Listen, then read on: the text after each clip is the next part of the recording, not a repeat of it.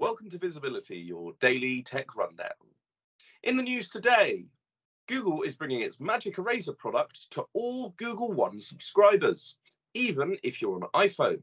This tool allows you to remove people and objects from photos even after they're taken. Lenovo has showcased an updated version of their so called scrollable tech. This allows the screen to expand and shrink without the need for folding.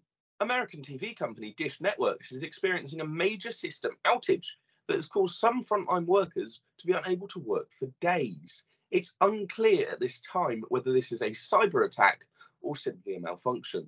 According to a new study by the University of Utah, some smartwatches and fitness devices can allegedly cause heart attacks in vulnerable patients. Signal, a zero trust messaging app, has threatened to leave the UK market if the laws surrounding encryption change. This has been your visibility briefing. Tune in tomorrow for more tech news.